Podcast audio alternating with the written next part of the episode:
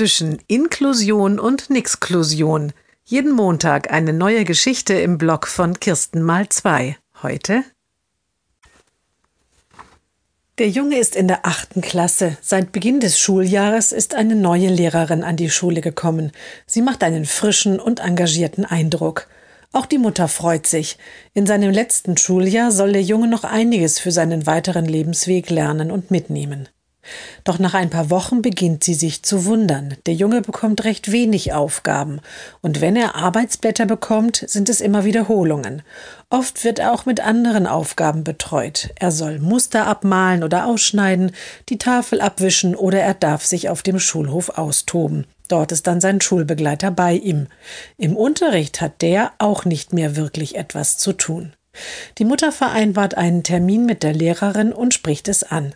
Das haben Sie alles richtig beobachtet, sagt die Sonderpädagogin. Und das hat auch seinen guten Grund. Der Kollege, der vor mir hier in der Klasse war, hat mit mir ja ein ausführliches Übergabegespräch geführt und es mir auch noch einmal schriftlich gegeben. Die Grenze der Förderfähigkeit des Jungen ist erreicht.